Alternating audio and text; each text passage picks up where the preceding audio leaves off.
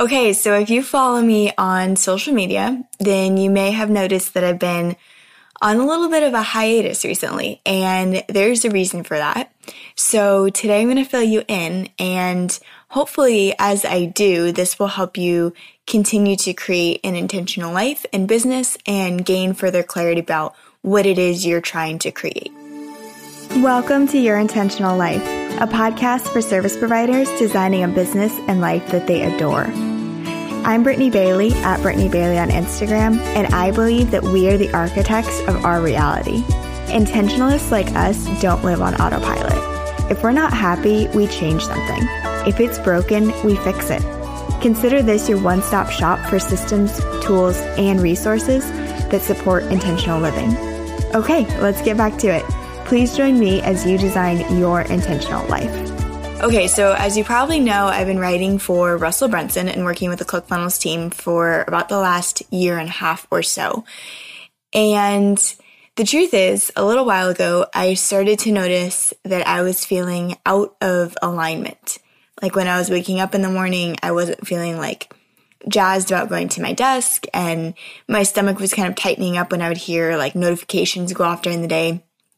I was starting to look forward to weekends, you know, that kind of thing.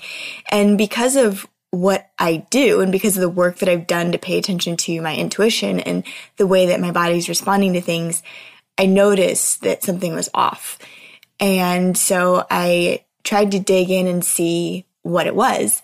And a few paper whiteboards and restless nights of sleep later, I had my answer or answers rather. So I was ready to focus more on email copy school and coaching. And the copy that I was turning out for ClickFunnels wasn't the best. And that last part was really, really hard to swallow.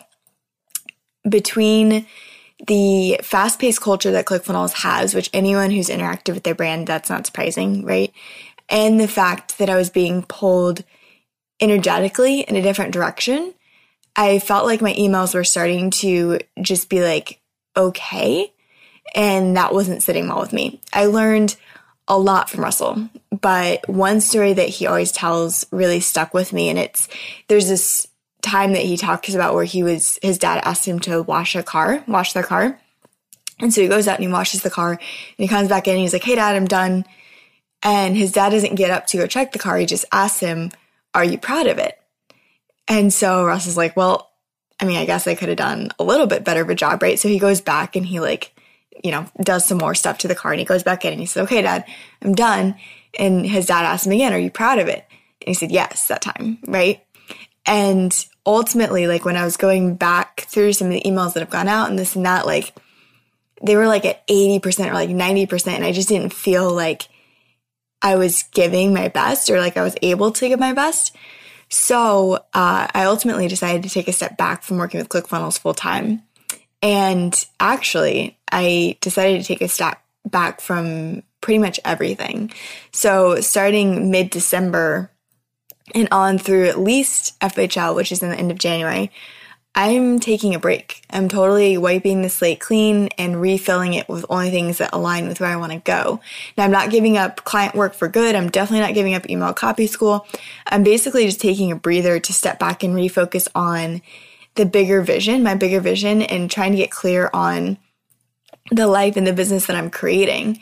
Um, I don't know if this ever happened to you guys, but it was basically like I had gotten into this point where I was seeing everything so close, like I was holding this piece of paper so close to my face that I didn't have the time or the energy or wherewithal to pull back and like see where I was going, right? Like I was looking at this map so close and like I was just like putting one foot in front of the other. And so like this time for me is basically like pulling the map back from my face. That's kind of how I feel like it is.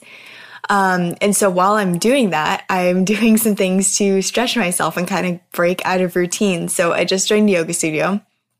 I'm actually thinking about doing an improv class, which is terrifying, but literally like three people have mentioned to me in the last I don't know, six months that that was like something that they found such good clarity doing. And like it helped them get over some stage fright, get over fear of failure, all that kind of thing. So basically, I'm just, I'm getting out of my comfort zone and I'm allowing myself to get the mental clarity that I need. Um, so that's kind of the life update. But when I was thinking about telling you guys this, I was nervous because I wasn't sure that it was going to be relatable. Um, and I worried that it would seem like I took my role with ClickFunnels for granted or like I was super privileged to be able to step back and work from work and not feel like a huge financial pinch right away. But the truth is, you can do this without going to the extremes that I'm going to. And the most important thing when you are doing this is to get honest about where you are and how you got to be where you are. So if you can do that, if you can just do that, you're going to be a head and shoulder above where you were just before that. Like that gives you so much clarity to make any kind of decision or just to understand what decision you might need to make in the next six months, right? Like it doesn't mean that you have to walk away from this client that's driving you nuts tomorrow, right? Just understanding where you are, being honest about it, and then understanding what got you to that place is so, so beneficial. So like I I'm eternally grateful for the opportunity that I had to work with ClickFunnels. And one of the first things I realized when I was doing some soul searching about this is that I was petrified of disappointing Russell and the team, right? Russell was insanely generous with his time and his knowledge while I was there. And I was so scared that he was going to feel like he wasted time on me because obviously he's busy, right? But even like training someone to, to write in your voice is such an energetically demanding thing. And I was so nervous. I was so nervous that he was going to be like, like this was just a stepping stone for her or something like that. Like I just, I felt that fear. And as much as I did, as soon as I realized it was there, I realized that I was staying for the wrong reason and I was never going to give 100% from that place, right? And so I literally, like, I slept like two hours before I had to let Russell know my decision. And the whole time I was Voxing him, like, the phone was shaking. I don't know if he could hear it, but like, I was so nervous. But thankfully, he was super understanding and gracious. And I think it, a lot of entrepreneurs have very similar personality types. And I don't know if he saw it coming or if he just understood where I was at, but he was super, super gracious, thankfully. Um, but another thing that I noticed, and this is kind of how I got to where I was, is I am inherently security driven. Like that's if you study the Enneagram at all, the test, um, it's like a personality test and it comes from the core desires and it's super, super helpful. Um, if you can type yourself and understand kind of what drives you. But for me, I'm inherently security driven. And obviously nothing in life is guaranteed, but a salary, I was I was working full time at ClickFunnels. So salary was so different from the last two years that I had with uh, you know freelancing, right? Like I, never had zero months or anything, but it was always you know there's always some fluctuation, and sometimes it's a couple thousand dollar fluctuation. And so going from that to a salary was a really really nice. Um, it kind of appeased my my ego, like it appeased the part of me that the scarcity minded part of me. Um, and so when I realized that, I also realized that operating out of a place of scarcity is not going to work ever, right? It's not going to get you to where you want to go.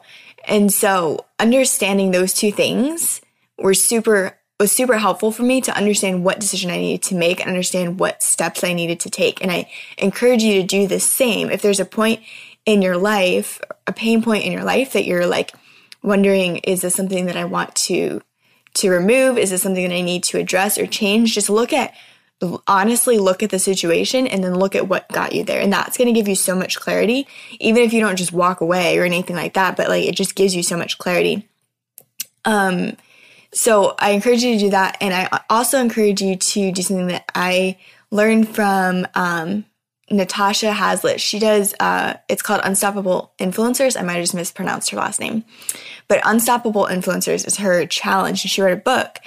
And she talks about doing this thing called the supermarket, um, or the dream supermarket, something like that.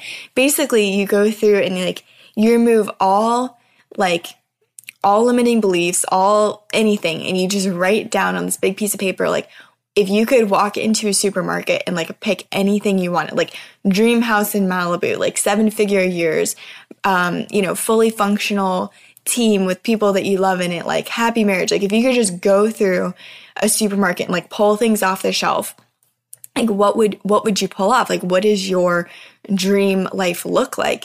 And then you start to see this big paper like full of what it is you're actually going for right? Like what impact are you trying to make? What mission are you trying to get out? Like all of these things start to fill this paper right?